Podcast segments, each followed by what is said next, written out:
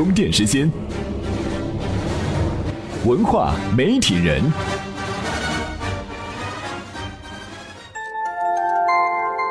媒体与内容探知世界运行的新规律，欢迎收听文化媒体人频道。有人说，现在不仅是互联网时代，更是互联网广告的时代。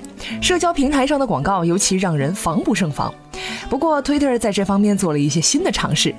二零零九年，Twitter 还是一家仅有五十名员工的小公司，微博客平台却给流行文化带来了巨大的冲击。私底下，Twitter 曾经计划要吸引十亿用户，达到年收入十亿美元的目标。当时很多人认为，Twitter 的用户数量毫无疑问能够达到十亿，但年收入能否超过十亿美元就很难说了。一位知名的媒体大亨断言，Twitter 将成为风靡一时，但却永远不会产生真实现金流的典型产品。如今，Twitter 已经是一家拥有三千六百名员工的上市公司，市值超过两百三十亿美元。二零一四年就已经达到了营收十亿美元的目标。今天我们就来说说竞争激烈中活下来的 Twitter 掌握了哪些做广告的窍门。读者总说内容不够劲爆，粉丝迟迟不见增长。收益刚刚能够解决温饱，流行、创意、情怀、粉丝增长、变现，光鲜自由的背后，所有代价不值一提。文化媒体人频道，探究媒体和内容改变世界的新规律。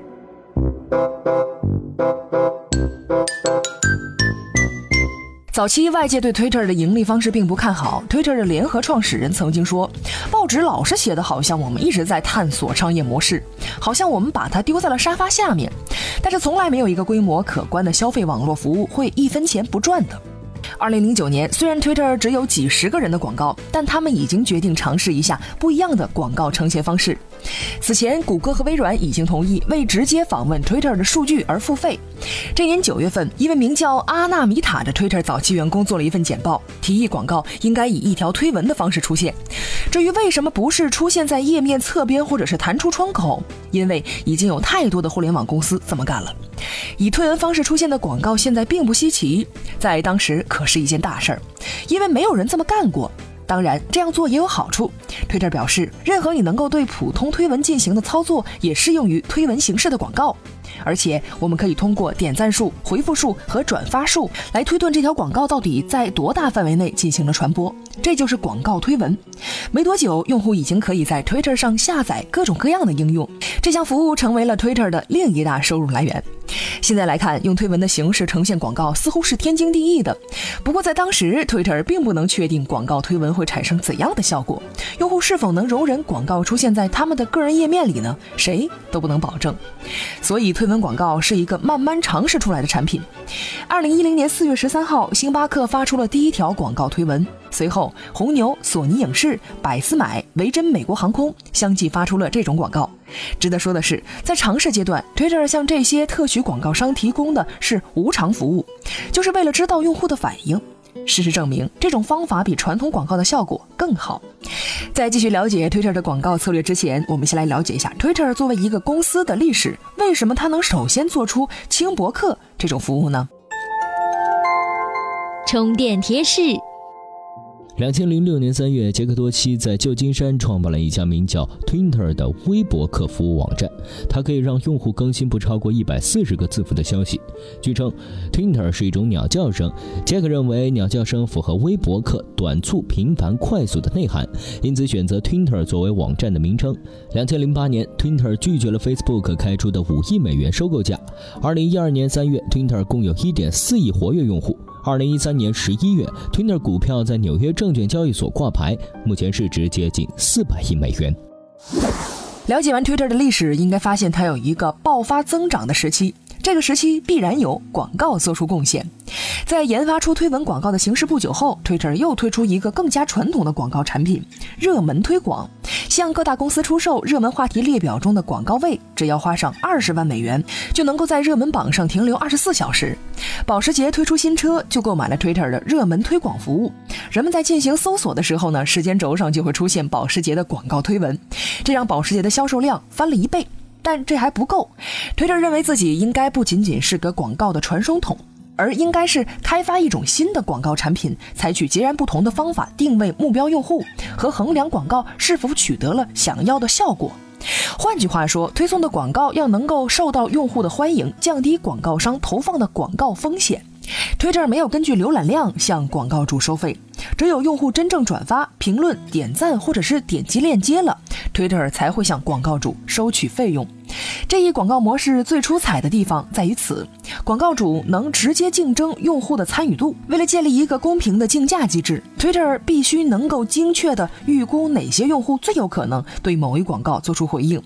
通过统计用户发的推文内容，Twitter 可以推断用户的意图，就像 Google 能够通过搜索历史知道用户想要什么一样。在一定程度上，它可以分辨出你是谁。Twitter 一位工程师说：“Twitter 从来不会问用户是男是女，但只要有一些基本的真实数据，就能够猜出性别，精准率高达百分之九十。通过分析用户关注了谁。”他们与相关广告是怎么互动的？他们对广告推文的反应，Twitter 就能够得知用户对特定广告的参与度。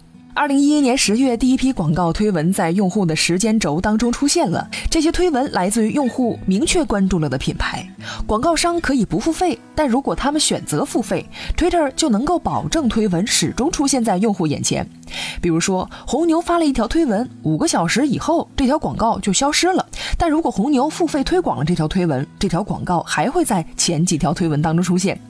对于突如其来的大量广告，用汉语并没有表现出十分的不满。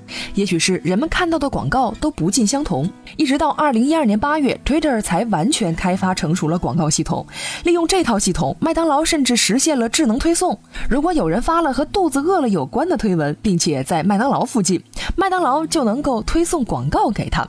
除此之外，Twitter 还会为那些真正出色的广告提供额外的激励。只有在用户点击链接时，Twitter 才会收费。人们对转发的广告进行操作时，Twitter 并不会收取额外的费用。Twitter 表示，如果你的广告足够好，人们就会把它转的到处都是。二零一二年，在一场汽车竞速比赛当中发生了惨烈的车祸，一名赛车选手透过挡风玻璃拍下了车祸照片。传到了 Twitter 上，照片迅速在 Twitter 上传播开来。这时，保洁公司通过 Twitter 上传了一张工作人员在赛道上用一大盒汰渍清洁剂进行清洁的照片，同样引起了疯狂转发。如今，Twitter 年营收十亿的目标早已实现，十亿用户量的目标还差得很远。这或许恰好证明了，根据用户量身定制的广告时代已经来了。Twitter 的广告模式先聊到这里，进入今天的充电语录，看一看它的创始人杰克多西是怎么想到了微博客创业的点子。充电语录。对我来说，最重要的是我需要把我脑子里想的东西画出来。我很早就发现，当我在遐想一些事情，比如 Twitter 时，我总是对自己说：“这个东西我能做出来。”当你淋浴时或者走在纽约的时候，你产生了惊人的想法，并开始思考：我真的可以动手去做，如果技术支持的话。如果想法溜走，就如果想法溜走，就什么都没有了。我要做的就是先把点子记下来，画出来。你记下来之后，才能从中抽身，做出慎重的选择。的确，变化快的时代总是不缺少机会，就看谁先把脑袋里的点子实现出来。今日关键词：充电时间。今日关键词：社交广告。如果您还对 Twitter 或者是它的创始人杰克多西有兴趣的话，在我们的微信公众账号中，充电时间内回复“社交广告”四个字，就能够看到杰克的一段演讲视频了，讲述了他和 Twitter 的现在跟未来。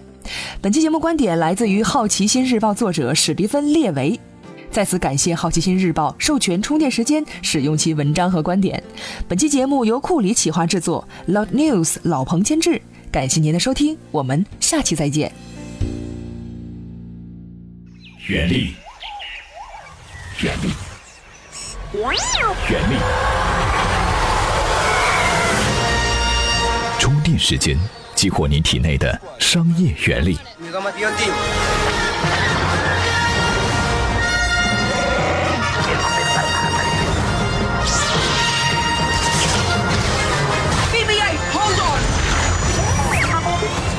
时间，激活你体内的商业原力。